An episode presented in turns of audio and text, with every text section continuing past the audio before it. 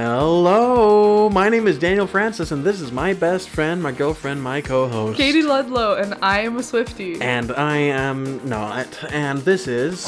Our songs. Our films. And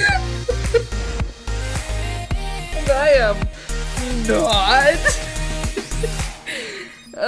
Oh, man. Anywho. Each episode, we watch and rate a different Taylor Swift music video. I want to point out that says episode. Just fixed it.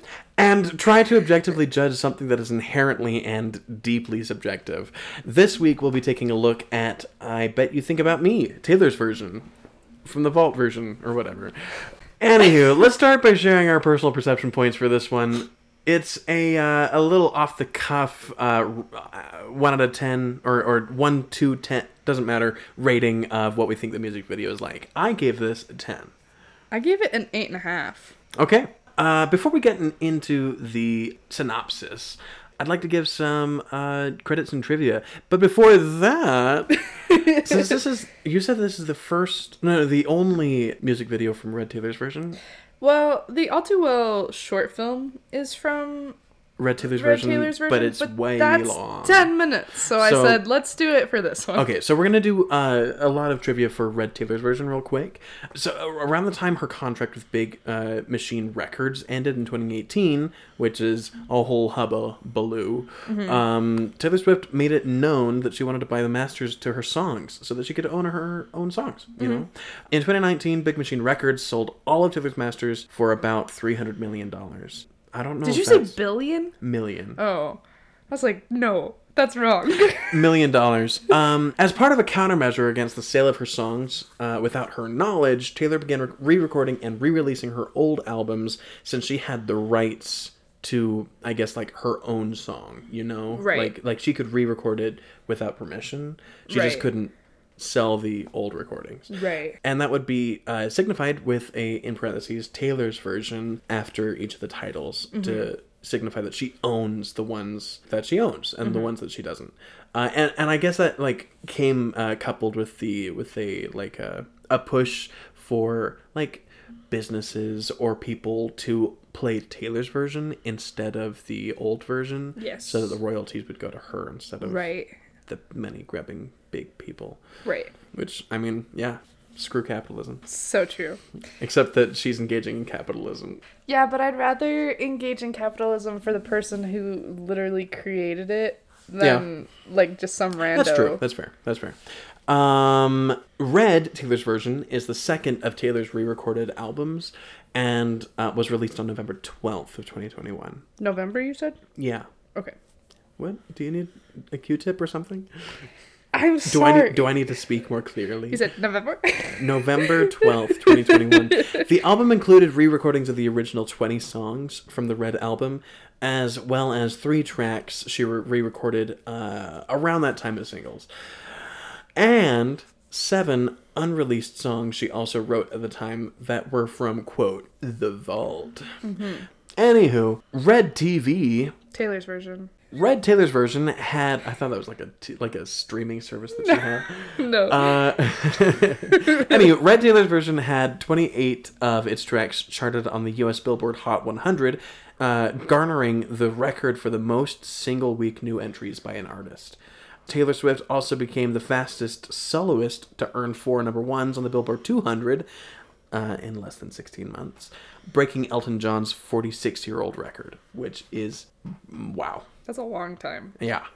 The album further topped the top country albums as Swift's 7th number one and spent 7 weeks at the top, helping Swift surpass Shania Twain at... Shania, right? Not Shania? Yeah, Shania. Shania Twain. No! Shania Twain is the longest reigning female artist of the chart with 98 weeks on top of it. At the 2022 Billboard Music Awards, Red Taylor's Version received 7 nominations, including wins for Top Country Album, Top Country Artist, Top Country Female Artist, and Top Billboard Top... that's a lot of top. And Top Billboard 200 Artist. At the 2022 American Music awards, Swift won all 6 of her nominations, including Artist of the Year, Favorite Pop Female Artist, and Favorite Country Female Artist. And she also beat the record for most day one streams of an album on Spotify by a female artist, beating her own record that she had made with her album Folklore, which she later went on to beat with her album Midnights, which we have already mentioned. I think both of those, right? Yes, we have. Yes. With this album, Taylor became the first woman on Spotify history, in Spotify history, to amass 100 million streams in a single day. It's impressive. Yeah. The album sold over 1.2 million units in the first week. Wow. At the end of the year, Swift was the most streamed woman on Spotify in 2021 and the second most streamed act behind Puerto Rican rapper Bad Bunny, which must be popular in circles separate from mine, because I have not heard of Bad Bunny before. I have, but only because they're the only person above Taylor Swift. Yeah. Anyways, she was also the world's best-selling soloist and female artist in 2021 for a third consecutive year, and Red Taylor's Version beat the record for most vinyls sold in a week, beating her previous 3 albums that held the top spots. I feel like I could get into vinyls, but I don't know if I have the space for them. I don't think I have the money for them. They're like $30. Yeah. Yeah, for one of them. For a collector's item, you know? Yeah, and then if I want to buy all of Taylor's... Okay, if I'm just strictly going, like, her albums, like, I'm not doing all her limited editions, because she has so many. If they're 30 apiece... $300 at least. 300 plus the 2 re-recordings, so that's $360 plus tax, plus the player. And then if I'm wanting all the limited editions, then that's... All right. Well, why would you go for the limited editions and the originals? Because she has a heart-shaped lover, or she has the orange reputation. Well, why not just do the limited editions only and not do the regulars? I don't know, but they're all more expensive anyway. Of course. Anywho, going on to the credits and trivia for this specific music video. Back in 2011, Taylor wrote this song with fellow country and folk singer Lori McKenna. Taylor wanted the song to be, quote, to be like a comedic, tongue-in-cheek, funny, not caring what anyone thinks about you sort of breakup song. And that they wanted to write a drinking song. On November 27th, 2021, I Bet You Think About Me debuted at number 22 on the Billboard Hot 100. It made it to number 3 on Hot Country Songs, number 17 on the Canadian Hot 100, and strangely enough, only 34 on the Canada Country Chart. And it made it to 17 on the Hot 100 and 34 on the country. Strange. Yeah. Globally, it made it to number 22 on the Billboard Global 200. And the video premiered on YouTube on November 15th, 2021, 12 days before it debuted on the US Billboard charts. Taylor Swift partnered with Blake Lively to write the video, and Lively made her directorial debut with a little spoiler. I think she does phenomenally. Oh, yeah. I would love to see more of Blake Lively's work as a director. I know her personally. Do you want to hear something so wild? What? This video was a year ago was the first time I ever heard Blake Lively's name. Really? Really. I've been admiring her for years. And you'd never had a name associated with her? Well, I never even, like... I never even put together that she was the same person in the different things that I was, like, admiring her in. Like the different movies? Then one of my all-time favorite movies, which is one of my suggestions later, she's the star in. And I was like, I think Maddie mentioned that Blake Lively directed this, and I was like, I don't know who that is. And she mentioned that movie, and I was like, yeah. Oh. And can I say that just I think it's unfair that two of the most beautiful and attractive people in the entire world are married to each other, Blake Lively and Ryan Reynolds. They get to be best friends with Taylor Swift. And they get to be friends with Taylor Swift. Yeah. So here's the plan. You become a pilot. Okay. Because I've already started. Here's my in. You become a pilot. You become a pilot in Pennsylvania. Okay. Because that's where John Green lives. You become friends with John Green. Okay, perfect. Yeah. John Green is really close with Ryan Reynolds. Really? We have an in. Okay. Now we're friends with Ryan Reynolds. Okay. Now we become friends. We infiltrate with their relationship. Blake Lively. Yes. And Taylor Swift. Okay. By extension of Blake Lively, we are then friends with Taylor Swift. Mm-hmm. John Green to Taylor Swift pipeline. That's all it takes. Well, first I have to become John Green's... Hank Green commented on my TikTok, so therefore I have a direct pipeline to Taylor Swift. Hank Green, John Green, Ryan Reynolds, Taylor Swift. I'd love to see the degrees of Kevin Bacon that we have to Taylor Swift. I don't know what that means. It's this metric, I guess, of I know someone who knows someone who knows someone who knows Kevin Bacon. Oh, yeah, that. Yeah, and so I know someone who knows someone who knows someone who knows Taylor Swift. Okay. So how many degrees, how many people do you have to go through before you get to them? One time me and Hank Green communicated, therefore... I guess you know him, huh? Yeah. I made a video about him, and he commented on it. Okay, there you go. And I replied, so therefore it was a conversation. So you know Hank Green... He knows John Green. He knows Ryan Reynolds. He knows Blake. Ryan is friends with Hank, but Ryan also is a fan and maybe a supporter of the football team that John owns. John Green owns a football team? A soccer team. UFC Wimbledon. Future Katie here. I realized that I misspoke and I said UFC Wimbledon, but the team is actually called AFC Wimbledon, so... my bad on that. I've also looked into it a little bit further, and it looks like Ryan actually does not own any part of AFC Wimbledon. He owns a team in the same league as AFC Wimbledon, so you can disregard everything I said about him and John owning the same team. And also, in case you were wondering, John does not own AFC Wimbledon on his own. He owns part of a trust that owns like 70 or so percent of AFC Wimbledon, so he is one of the owners of the team. But anyway, I do know that Hank and John and Ryan are all friends. I'm not sure how they're friends, but I know that Ryan has been on John and Hank's podcast a bunch of times because I listen to that podcast like it is a religion. It's called Dear Hank and John.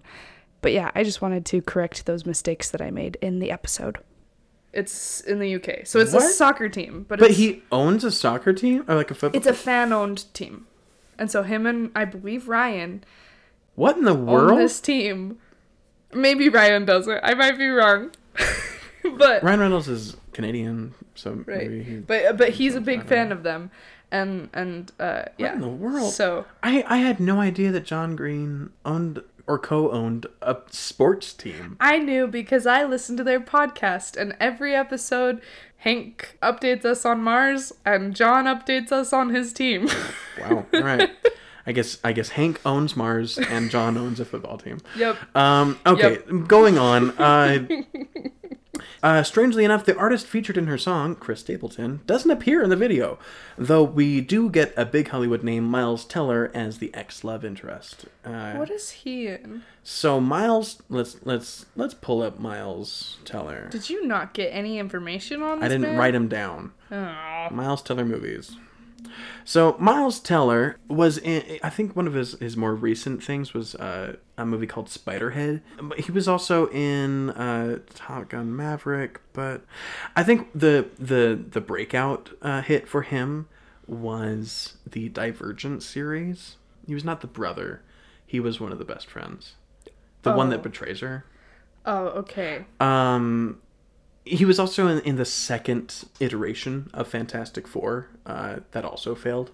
But he's a big name in Hollywood, and he's a decent actor.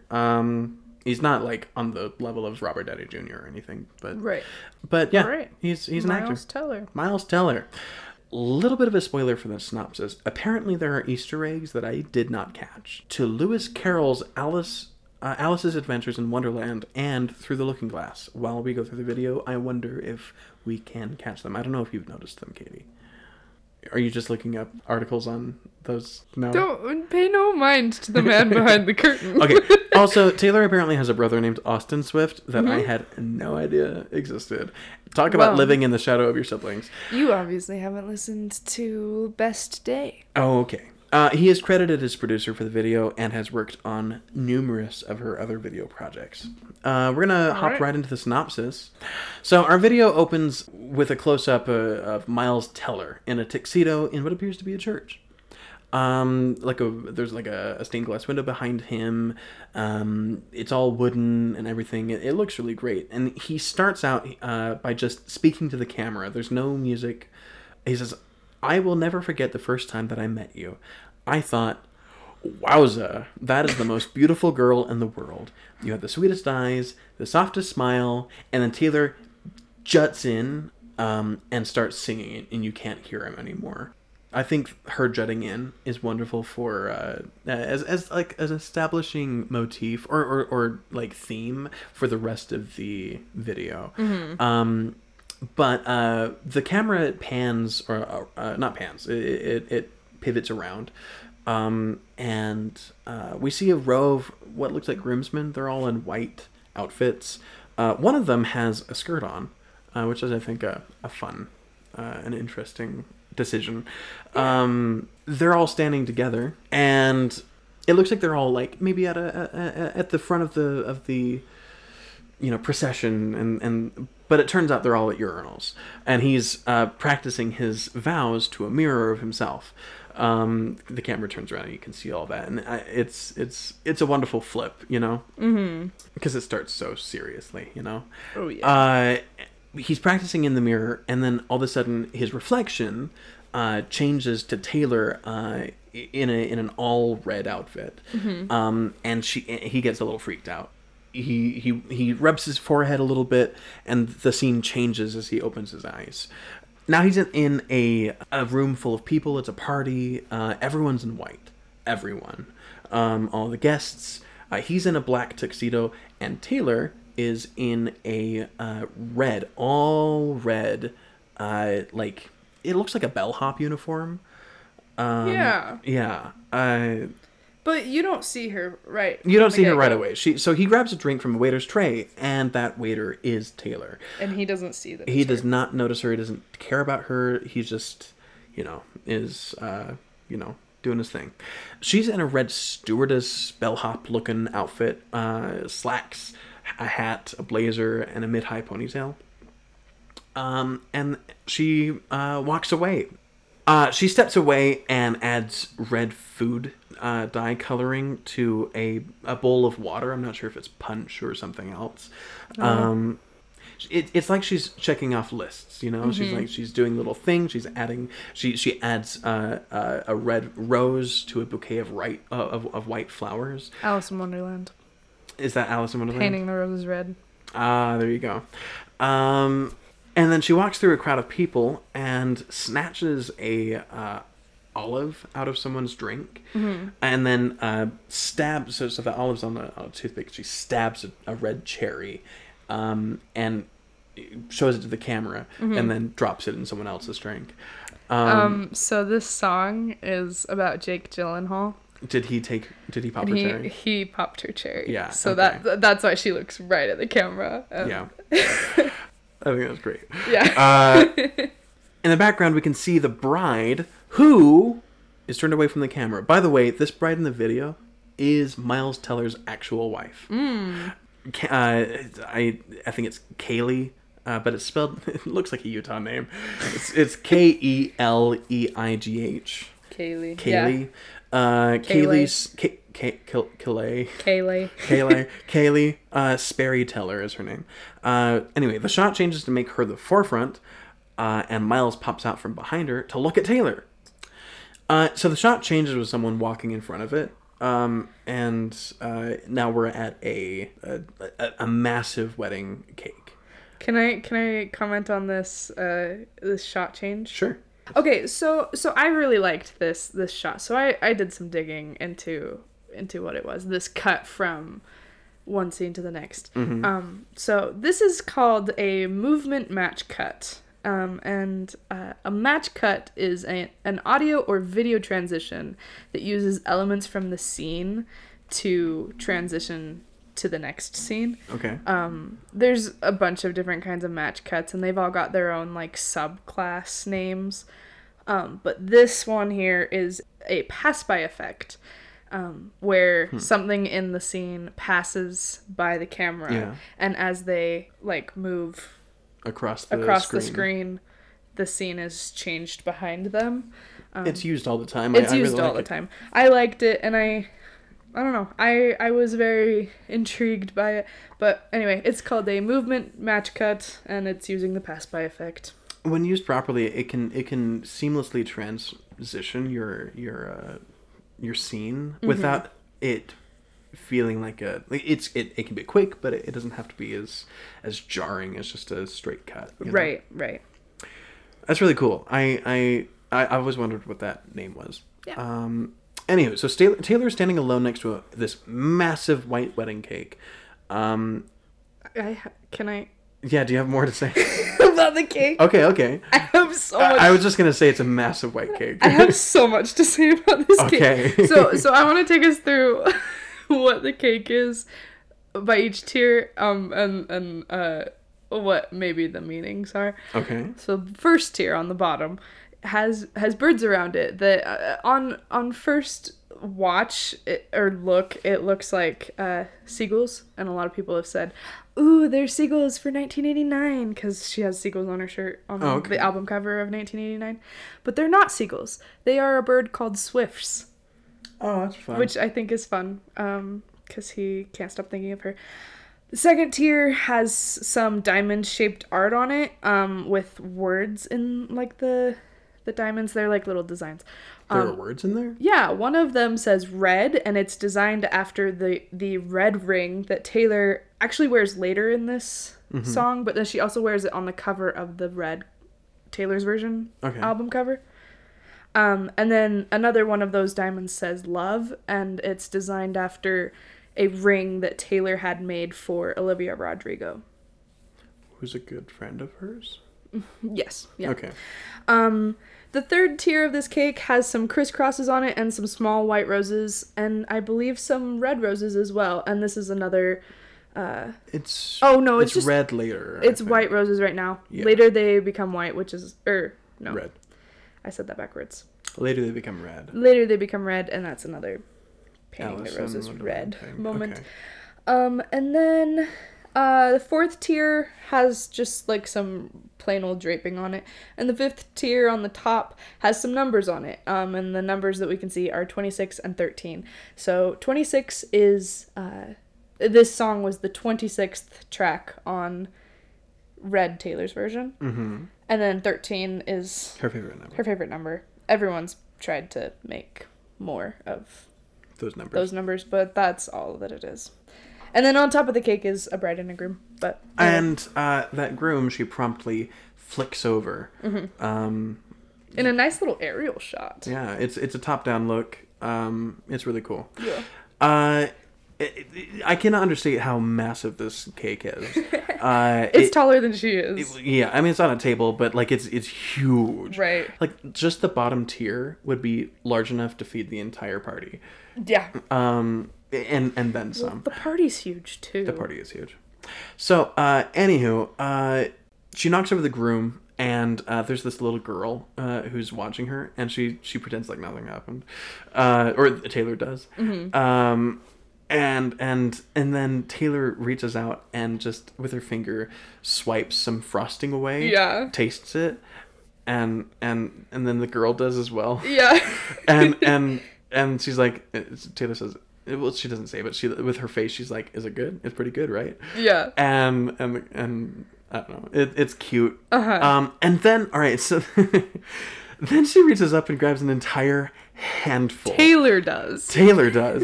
Just an entire chunk, and it turns out it's red velvet inside. Yeah. I'm sorry. Finish what you're saying.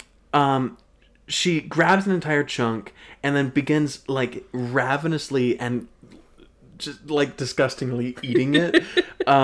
And so it's cake all over inside her mouth, frosting all around her mm-hmm. mouth. It's intentionally like unbecoming. Yeah. And then she looks at the camera and does like a little oops. I didn't mean. She does like a little grimace. Like a grimace. And the girl, like, as soon as Taylor grabs this cake, she runs away. She's like, I'm not a part of this. And then she tosses the rest of the cake that's in her hand behind her, and it hits the wall. Yeah. Like she does not care about this party at all. Yeah. Two things. Taylor's dress in this scene is amazing. It's huge. It's like a floor-length, regular, like, wedding gown, and then it's just got these massive... like, florally, like, hydrangea... Yeah. Sleeves. Or puffy sleeves. Yeah. Sleeves. And they're, like, there's a profile shot, or not even a profile shot, it's literally just a head shot, mm-hmm. like, neck up of Taylor, and you can still see her sleeves, because there's something... Also, in these shots of Taylor's face, like where we get the grimace and when she's like, oh, I didn't swipe the frosting or whatever. Mm-hmm. There is an insane vignette on those shots. Oh, yeah. And it's not bad. You don't notice it, but... It's just a lot. I mean, but it is a lot. It focuses your attention on her, I guess. I don't know. I just wanted to comment on that. I've never been able to... Like, when I'm like... You know, those, like, really cheap... photo editors on like apps on your phone, right? And it's like vignette, and I'm like, I've never been able to use a vignette and not have it look tacky. When I have, it's like a +1 vignette. Yeah, like I'm not using like it's just more than a couple. It's like points. Darkening just the very very very very edge. Yeah, I don't know. And so I didn't even notice the vignette in this, and it was, maybe that's because I wasn't making it, or because it was really well done. I'm not sure. Yeah, it's not bad at all. No, it's not terrible. But when she does flick the cake back, she looks like angry, like she's pissed. Same when she grabs the cake, she looks really mad. Yeah, and it falls right when she says, "I bet you think about me." Mm-hmm. And then when she finishes flicking it back and she's finished being angry, she's like, oops, I did that as well. And then she walks away as if nothing happened. Yeah. Anywho, scene changes. And now we're at the dinner party. And the establishing shot is of the wedding party up on the tables. Eating their things, but there's a groomsman who, in a white tuxedo, is giving a speech. Mm-hmm. And then it cuts to a focus shot on Miles Teller, mm-hmm. Smiling and laughing. But then you can see a red hand, I think, in that shot. So we're back, we see the audience, there's a whole bunch of people there, there's even someone in a wheelchair, and back to Miles Teller, and all of a sudden, that best man is now Taylor Swift in a coiffed, slicked back hairstyle, and this big red suit. In the same color of red as before. Shoulder pads. And she's acting like a dude, you know, right. Like a swagger and whatnot. Uh-huh. And even her microphone's red. Her microphone's red. It looks like she's making a joke or about Miles. She points right at him. Yeah. And then all of a sudden Miles is like, he went from being happy and laughing to being like, distressed in some way, mm-hmm. Like he's confused, or like, does everyone else see this? Why is she here? Yeah. Like, and then she gives she pulls out a red, like a present of sort. Yeah. Present. That's one might call it a gift. How you say a present. But it again is also completely red. Mm-hmm. And she shoves it in. Well, she does this cute little side step. Slide. She like does like a slide to the left. Slide to the left. She gives it to the bride, Miles Teller's wife. Uh-huh. And it cuts to after, I guess, she's opened the present. And it's a deep red scarf. It is the scarf from the All Too Well short film, which we haven't done yet. So it's the same like costume piece from the video. It is not the actual artifact in the real world. No. It is the prop. Okay, the actual prop. She never got her scarf back. Maybe she eventually did. I mean, she published that song years ago. Yeah, he returns the scarf, and she's like, "Sorry, guys, I take it all back. My bad." He gave the scarf back. It's no big deal. It's all good now. Right. All right, so it's the same scarf from that video, which we will do eventually. And she loves it. She's like. Anyway, so she the bride loves it. There's a cut to Taylor drinking wine or champagne or whatever it is, and it is just spilling all over her face. She's chugging it, and like it is going all down her suit. It's a mess. It's a mess. And then Taylor then tumbles off the stage because I guess she's drunk or something. I don't know. Right. Then, after she tumbles down, her head pops back up, and she's now in a cute red dress with what like a what's the head dress? It looks like a little headband made of roses. Okay, they're fake roses, but like that's what it looks like. Her hair is cute, and she's got has she had bangs this entire video? I can't remember. I believe she's had them slicked back most of the time. Yeah. So she has most of the time thick bangs. I assume this is a wig, probably. No, this is her real hair. No one has bangs like that. Have you ever seen Taylor Swift in your life? Yeah. I paid $450 to go see her. Literally look at the cake shot again and tell me that that's a wig. That one feels much more real. This one feels... It is definitely her real hair. Definitely. Okay. In any case, she has these two straws or what are the things at Christmas time? Candy canes. They're straws. But they're red and white striped straws, and she's got them sticking out, two of them sticking out of her mouth like a walrus. Mm-hmm. It's cute. And she's doing like this little flappy thing with her arms. She's also, her dress is like, it looks like it was designed for an 8-year-old girl. Like an American Girl doll. Right. Yeah. But it's in Taylor's size. It's cute. Yeah. Well, it is fitting because she is at the kids' table with a whole bunch of little girls wearing nearly identical white dresses, no gloves. But they all have like juice boxes and they're laughing and she's entertaining them. She's almost a girl in her own right. Because she's so innocent. Well, so Taylor always comments on how Jake Gyllenhaal made her feel like a kid. Yeah. Because he would always comment on their age gap and how she wasn't old enough or she was too young to understand or whatever. Yeah. And so a lot of people are saying, and I think I believe this, that this is symbolic of how Jake made her feel in the relationship. Yeah. Because she always felt like a kid next to him. Even though she dated people who are much, much older than him. Yeah. But... what I was kind of alluding towards was in that song, she says, and you kept that scarf because it reminds you of innocence or something. Oh, I can't remember that. And who's more innocent than a child, you know? Right. That makes sense. That was my interpretation. Right.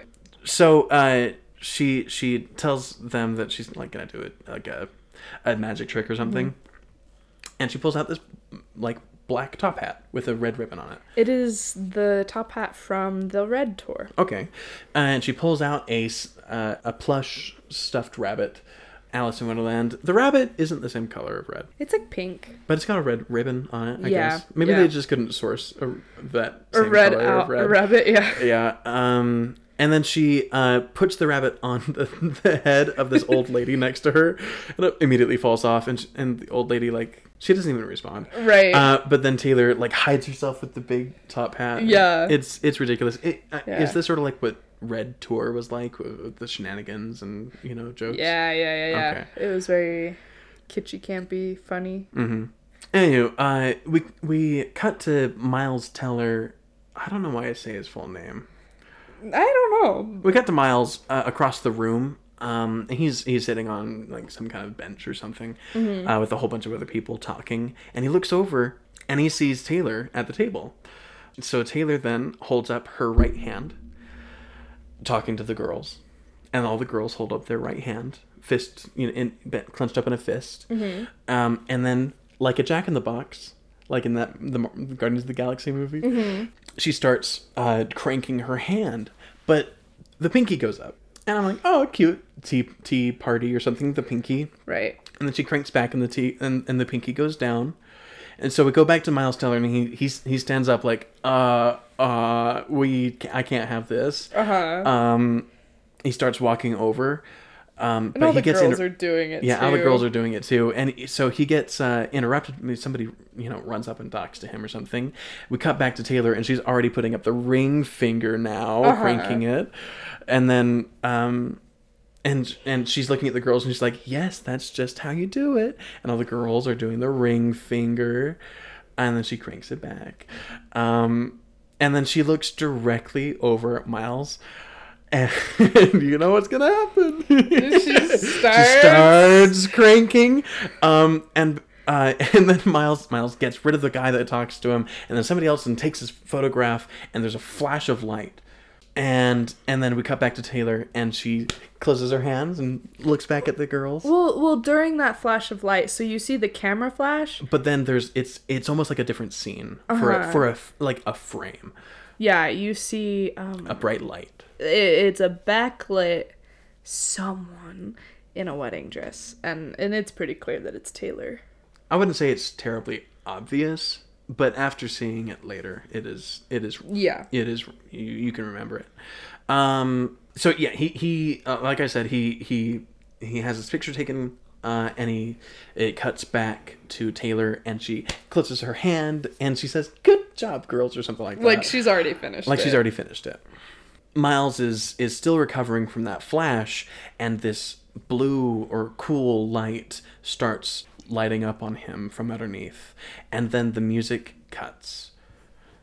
So now it's that shot that we were mentioning before, the backlight of someone in silhouette, mm-hmm. And it is Taylor in a.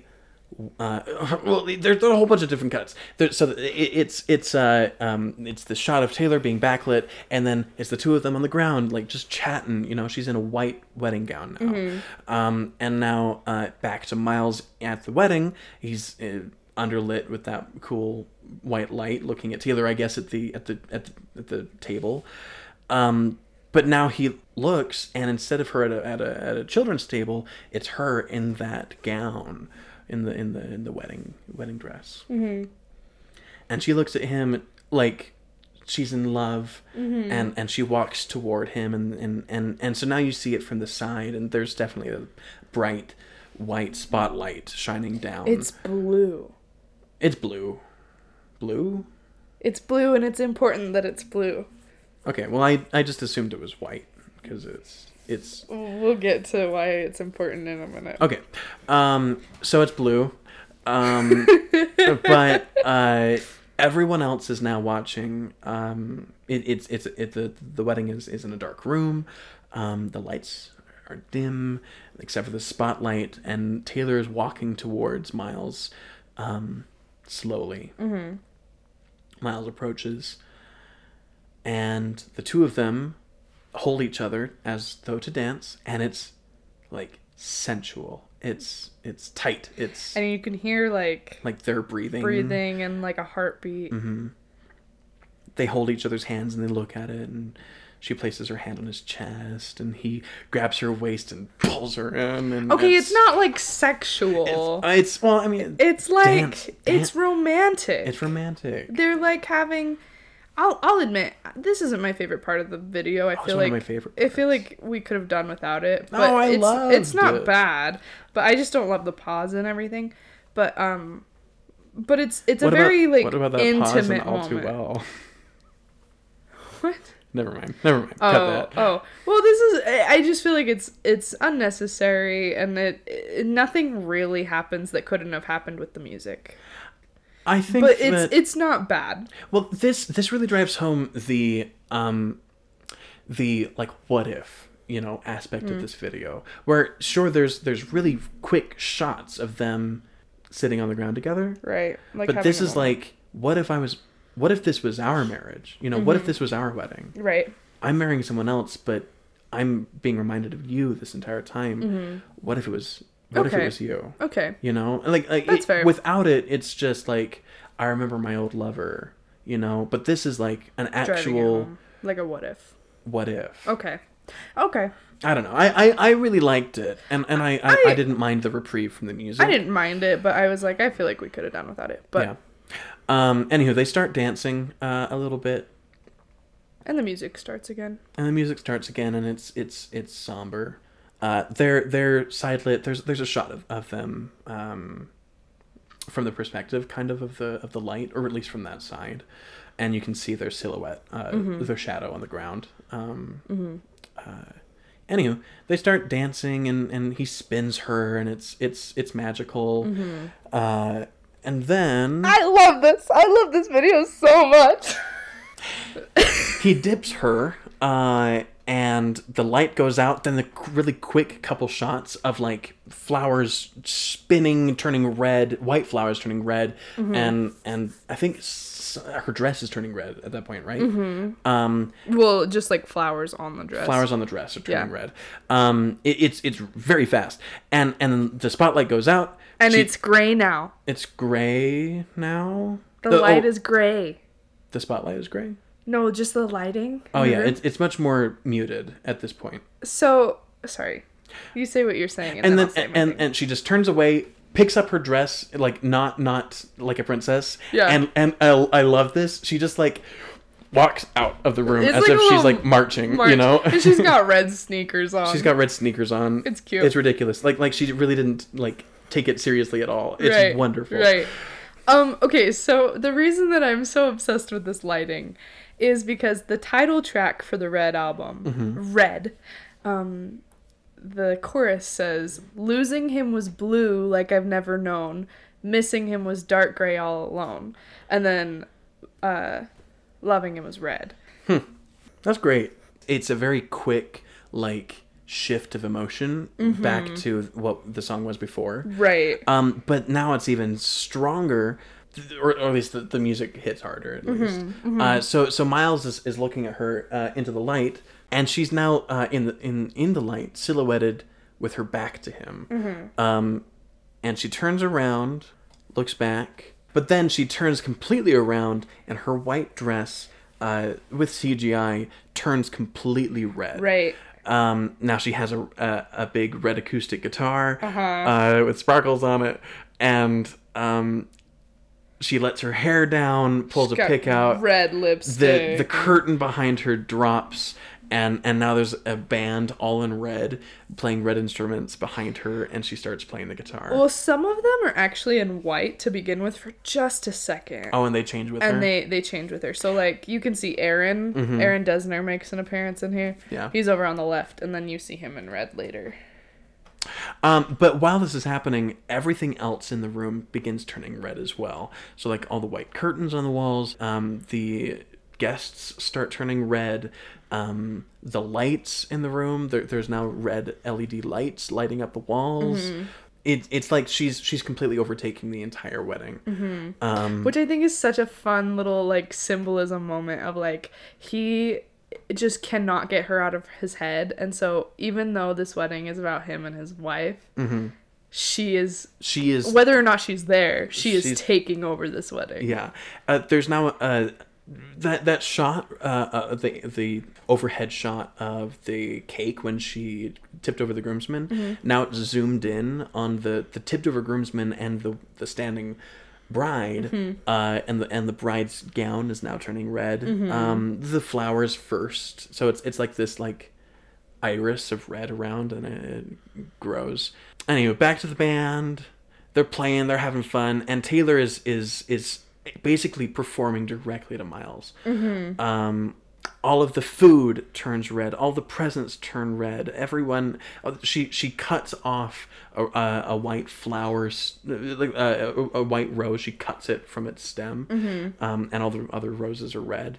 They pop red balloons. There's confetti everywhere. This one's an interesting one. The shot of her snatching the cake, like grabbing mm-hmm. a whole chunk of it. It's really quickly reversed. She puts the chunk back, but then the cake starts turning red. Mm-hmm. I don't know.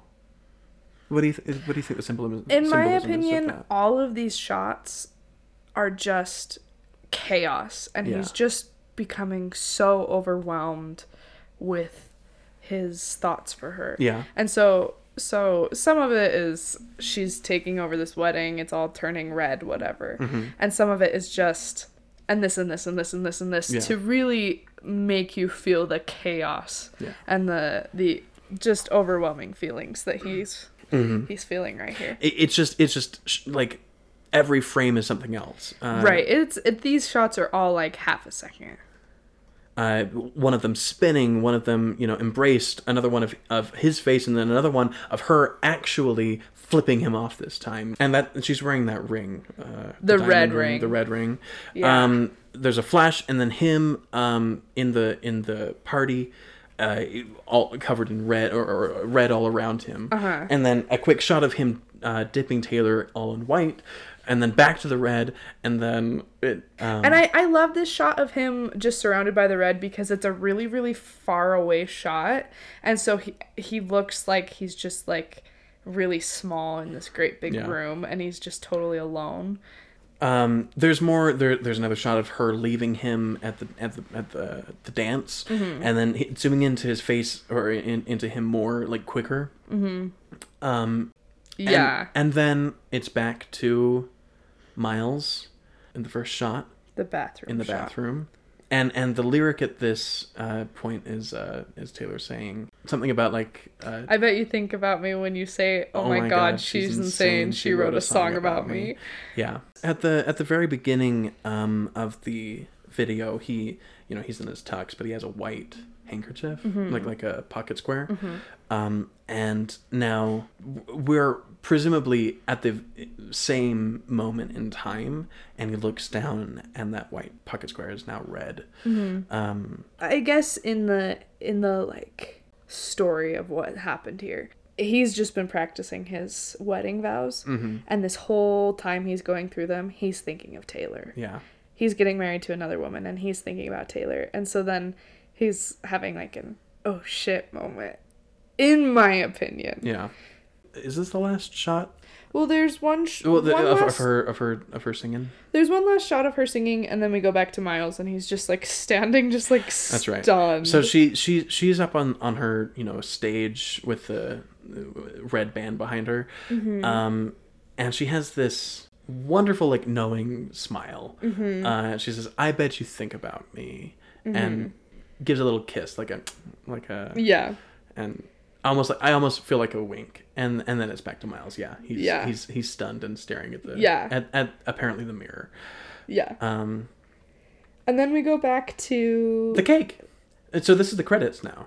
Yeah. So we get a shot of the cake, and she's pulling two big, deep chunks of the cake out, uh-huh. and you can see the red, and it says directed by Blake Lively. Right, and then we have the credits, which Daniel always loves. I love credits. And at the very, very end of the credits, it says, "A huge thank you to every single person who worked to make this video what it is. Every member of the crew in pre, post, and physical production, every actor, our COVID safety team, the musicians, writers, producers, and technicians who are behind this song, and to all of our families who supported us as we dream impossible things." So that's a lyric. You. Oh, yeah? To all our families who... From Red. Or not from the song Red, but from the album. It's from a song called Starlight. As we dream impossible things. Yeah. Anyway, I love this video. I love it, too. I thoroughly enjoyed it. It's a really good one. It's a wonderful video.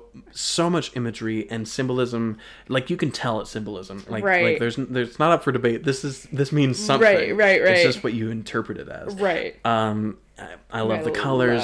White and red. Phenomenal colors. You can't really beat that. I mean, right. that's why you can see it everywhere. And, right. And, yeah. Well, and it's red for a reason, but I love that it's red because it's like the infidelity color. It's like the, like...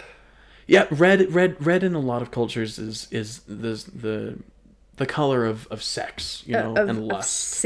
Of sin. And so he's having these thoughts about another woman on his wedding day. In Eastern countries, like I think Japan, red is actually the color of innocence. Oh, interesting. So like you dress kids up in red because they're kids and they're innocent. Right. And in fact, I seem to remember hearing that in some countries, red is a wedding color. Like the bride would be dressed in red. I have heard that.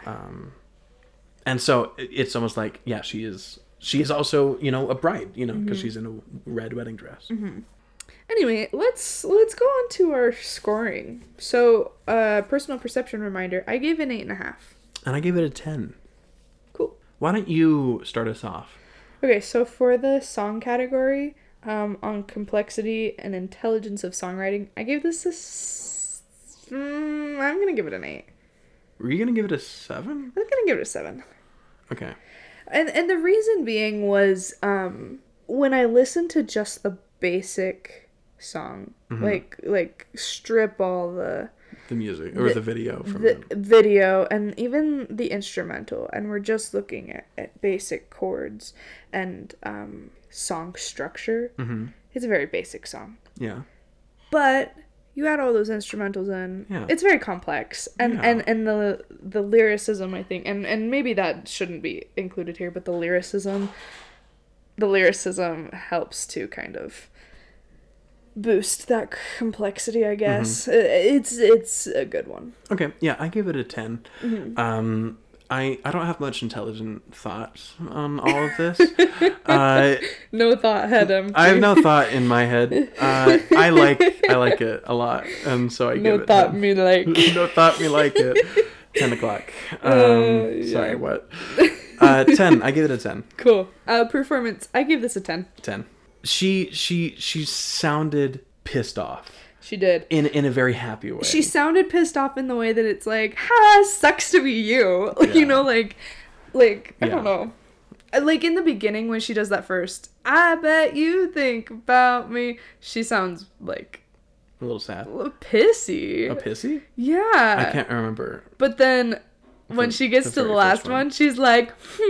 Yeah. You know what I mean? And so she does a really good job of like matching her vocals to like what the emotions should be. Yeah. Like, you can hear it. It's not like you're just seeing it in the video. And not just like not just in the video of where she is in the video, but like where she is emotionally in the song. If you didn't have the video for this song, you would be able to tell what emotions she would portray. Yeah. If there was a video. For expression, I give this one a 10. I gave it a 9. I'm gonna change that to a 10. Yeah. I don't know why I said 9. I gave it a 10 because I felt triumphant with her. I also felt like swept away in the romance of when she was dancing with him. Like I was wondering, what if? Right. You know. Right.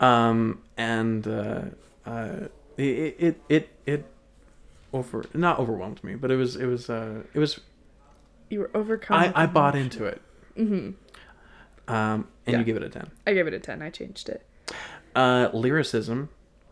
I gave it an 8. Yeah. Except for now I'm wondering if I should give it a 9. I'm going to stay with an 8 because none of the lyrics are super like hard hitting or anything, but they're good. They're really good. I'm not gonna bad talk them.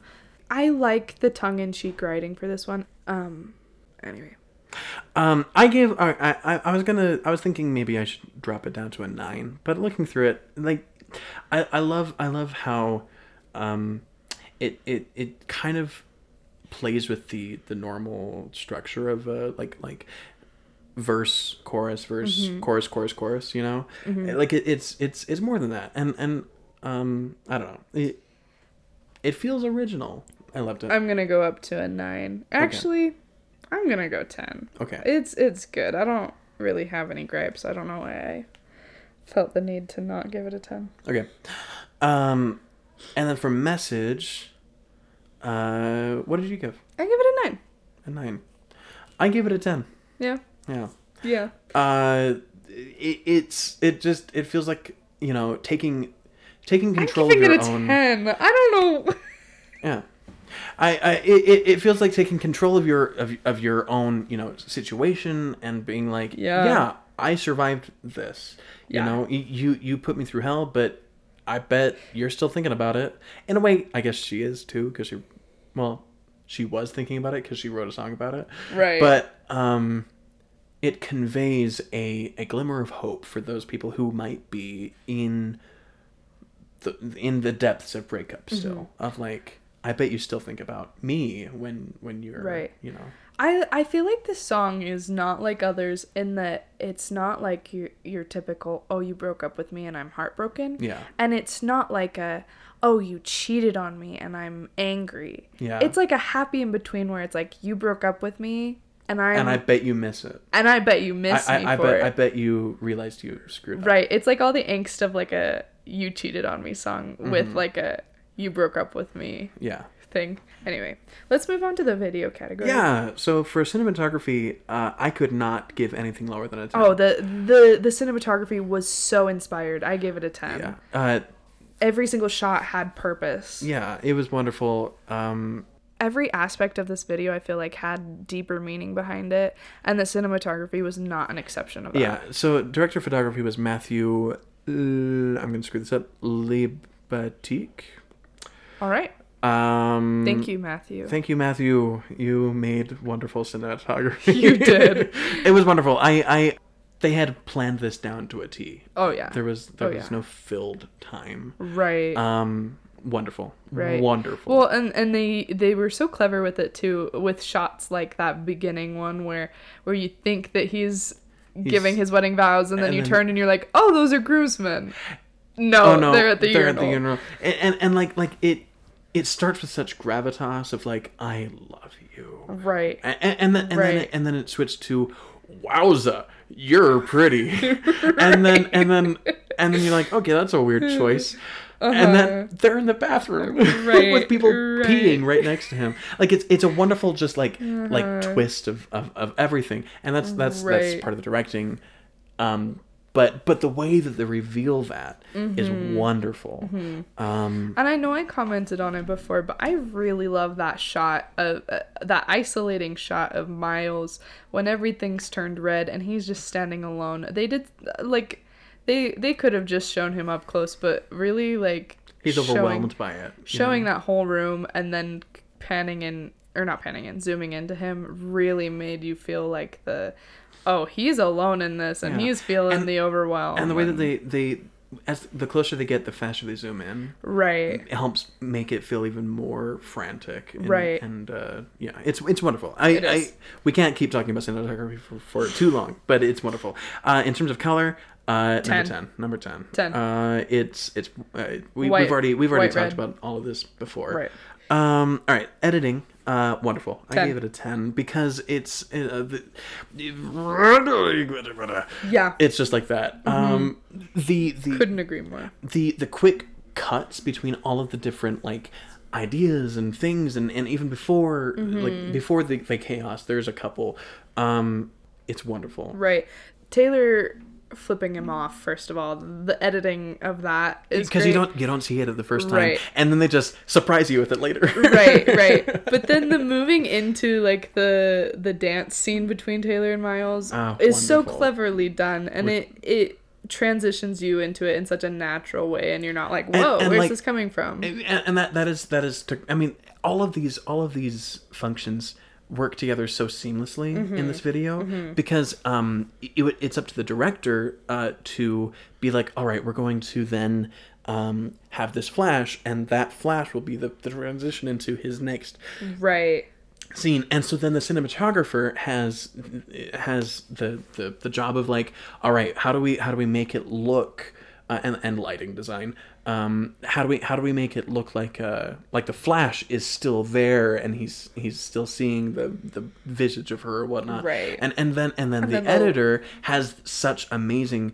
stuff to work with, mm-hmm. To then, because each of these different like scenes per se, shots or like locations, mm-hmm. have such distinct composition and color design, mm-hmm. like, not just color design, but like there's the white part of before when Taylor takes over, and then the red part of later, and then not just that, but there's the dark stuff, and then there's these specific kinds of angles and shots that the editor can then quickly reference, mm-hmm. in these very fast cuts, and you're like, I remember that. Right. It's something that you can recall really quickly because it's so distinctive. Mm-hmm. And that's thanks to the cinematographer and the director, and it's wonderful, and the lighting design and the editor. It's just they all worked so well together. It's just wonderful. It is. Down to costume, I give it a 10 as well. 10. I did have a note. I said, I wish that Taylor's hair had just been a tiny bit more under control in those last shots after she pulls it down. Because it's her big moment. And it doesn't look bad, but it is a little bit more wild than I probably would prefer. But it's not bad, and it's not a big deal.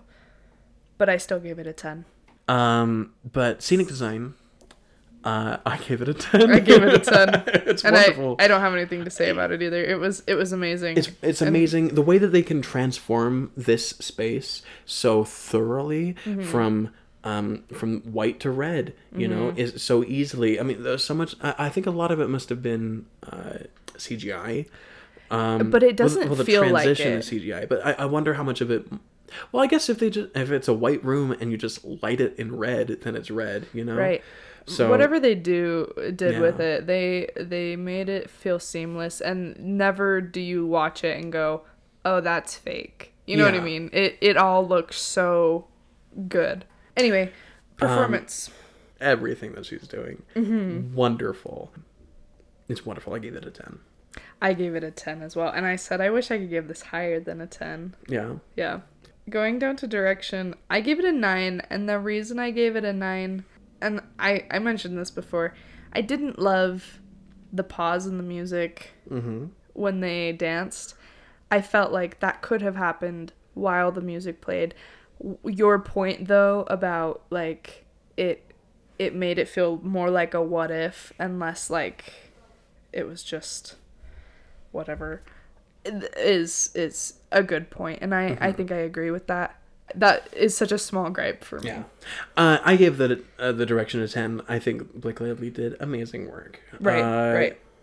She did. For her directorial debut, are you kidding me? Even the pause in the middle, it's just... beautifully well done. It's beautifully well done. It transitions into it quickly, seamlessly, and it transitions right out of it, perhaps even more abruptly, you know? Mm-hmm. With purpose. It's wonderful. Oh, I love this. I love this. So good. This video, the song. Let's move to afterglow points. So we both get +1 for our personal perception bonus because we gave above a 7. Mm-hmm. You gave a 10 for your personal perception, correct? I did. And I gave it an 8.5. For our callback points, I guess I knew the scarf. Can I just give my list, and sure. then we'll choose one to narrow it down. Okay, so I have the scarf. I have the kids table pointing to Jake and Taylor's age gap and how she felt like a kid in the relationship. I have the red tour top hat. Losing him was blue with the blue lights during the dance. Mm-hmm. Missing him was gray with the gray lights when she leaves. You can't have a gray light. It's just a shade of white. Shush. It looks gray though. Like everything in the room turns like gray. Anyway, it doesn't matter. The Starlight quote in the credits, the red ring from the album cover that she wears, and then the red ring on the cake, and then the love ring on the cake, the 26 on the cake, the 13 on the cake. She was standing, we never mentioned this, when she was giving her best man speech or whatever, uh-huh. she's standing in front of table 13. Oh, okay. So that was the thing. The Swift birds, which there's actually like... other places that they appear, but they're all so background that you really have to search for them. Popping the Cherry, Painting the Roses Red, and then The Rabbit from Alice in Wonderland. Just because I like it the most, I think we should stick with Popping the Cherry. I was going to suggest that one too. So that one's clever, or it's clear she's piercing a cherry. Right. And she looks right at the camera. It's not like, oh, maybe that's what she meant. She's looking at the camera like do you see this? Boom. Yeah. So it's clear, it's cohesive. Because she's being a waiter, essentially. Right. And a menace to society. And it's clever. Really clever. Because of the way that it's integrated into the video. Right. So yeah, that's 3 points. I was trying to write Popping the Cherry, and I wrote Pooping the Cherry. Pooping the cherry. She's pooping a cherry out. You know that part in that Taylor Swift video. So that's 3 points for callbacks. Moving to play points, do you want me to do mine? Well, I gotta write mine down first. Okay, so I'll do mine. These are all pretty boring, but these are just the categories that I wished that I could give extra points to. So I gave a point to cinematography because I felt like it was so inspired and beautiful. I gave a point to the performance because everyone did so well. There was not a single person that I felt like, you're not giving. Everyone gave. They slayed. And then I gave 1 point to the symbolism because literally everything in this video means something and is symbolic in some way. More so, and maybe this is just because I understand it better, but it's more symbolic, I think, than Look What You Made Me Do, which I know you haven't seen, Daniel, but it's one of the most Easter egg-filled, and I would argue that this is just as Easter egg-filled. Okay. I have more things that I would want to give points to than I have points to give. So I'm going to give half of a point to the flipping off bit, which is one of my favorite parts. So good. And is perhaps the one part that will consistently make me giddy as I watch the video. No, yeah. And the other half of that point is going to go towards Taylor's smirk at the very, very, very, very end of the video. Oh, it's a good one. It's a good smirk. So that's 1 point. Mm-hmm. The second point is for actual credits, and I will always give one play point for actual credits. Mark my words. And then my third play point is for wowza. I thought wowza. Oh man. Anywho, so those are my 3 points. That's great. Okay. Final question. How well does the video benefit the song? And this can be up to 2 points, plus or minus. Well, let's count down 3, 2, 1, and then we say our to answer. Okay. 3, 2, 1, two. Yeah. It's obvious. This is just a phenomenal video. It is. It's incredible. So that leaves me with 125.5 out of 130 with 13 afterglow points. Hey, guess what? What? I have 130 out of 130 plus 13 afterglow points. I loved this video. Wow. I really did not expect that from you. Really? I really thought that you were going to watch this and go, I don't want to be the one in charge of this one. Why? Because it's country. Okay, yeah. But it everything else lifted it up so well. If Love Story was on par with this amount of planning and follow through, I'm sure it would be phenomenal. Oh man! But this just blew me away. It's probably one of my all-time favorites, and I often forget about it. Let's get on to the suggestions. Yeah. Who should start? I don't care. I'll do it. For my song, I'll suggest The Angel and the Fool by Broken Bells. This is a song that I found that popped up in my Discover Weekly years ago. It's like this girl who's on the end of her ropes. It's kind of sad and has a really great bass track. The meaning is up for interpretation, but it's one of my favorites. My film, this is a movie I've been wanting to watch again recently. It has a lot of sentimental value because I watched it all the time as a kid. It's called Over the Hedge. I watched that one time while you were sleeping in my bed. Yeah? Yeah.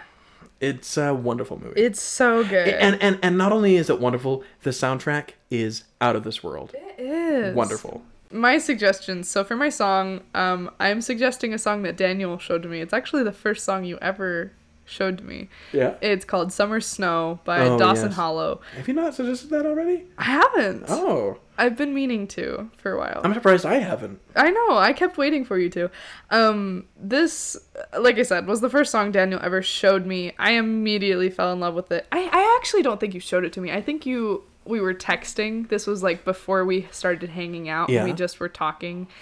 And you told me this song and the Polar Boys. And so I listened to this song first. The Polar Boys are maybe my favorite artist. Uh-huh. And this song is one of my favorite songs. Yeah. And so I listened to this first and I loved it. It's an indie pop with folk inspired sounds. Is that sound accurate? That sounds right. Yeah. I don't really know how to describe it more than that, but sounds. It's about this. Were you going to describe the synopsis? No, because I know all the lyrics and have no idea what it's about. The way I interpret it is it's about a love that is so unlikely that it's like summer snow. Right. And one of the reasons that I loved it is because you suggested it to me a week after Midnights had come out. Uh-huh. And Taylor had a song called Snow on the Beach on that album that I read the title of and I said, oh, I know what that's going to be about because that's so unlikely. Yeah. And I hated it. And Summer Snow was like what I wanted Snow on the Beach to be. My film, since we're looking at a music video directed by Blake Lively, I thought I'd suggest one of my top 10 favorite films of all time that stars her. It's The Age of Adeline. If you haven't watched this, you are missing out. It's the story of a woman who gets in a crazy car accident at 29 years old, after which she... Well, what year is it? It's like... 1920s. I don't know exactly the year. And then she never ages. And decades go by. Her daughter grows up and becomes like an old woman, and because she doesn't age, she's basically immortal. And so she makes a promise to herself that she's never going to fall in love because she can't handle the pain, because she's done it a few times and it's too hard to deal with that. To have your lover grow old and die in front of you. So she swears she'll never fall in love, but it all changes after she meets a very handsome man at a New Year's Eve party, and it's... Which I wonder if The Age of Adeline is based on a true story, because Blake Lively has not aged a day. Right. She pitched it. She's like, I have an idea. I have an idea, but we have to change the names. Right. No, yeah. This was the first thing I ever saw Blake Lively in, and I fell in love with her. I didn't know who she was, but I just thought she was the most gorgeous woman on the planet. And she's a contender. She's definitely a contender. Anyway. It's unfair that Ryan Reynolds and Blake Lively are married, because their children are going to be the most beautiful people in the entire world. Yeah.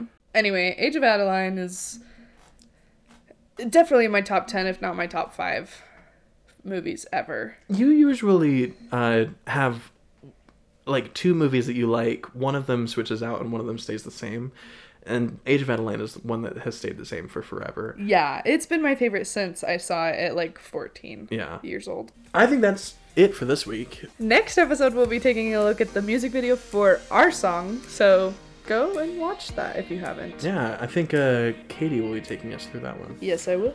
If you love listening to our show, please leave a rating or review on Apple Podcasts, Spotify, or whatever podcatcher you're listening on to help our show be seen by more people. You can find our scores for every music video we've discussed on our website, listed in the description of this episode, and you can follow us at OSOF Podcast on all social media platforms. Thank you again for listening. I am Daniel Francis. And I'm Katie Ludlow, and this has been Our Songs, Our Films.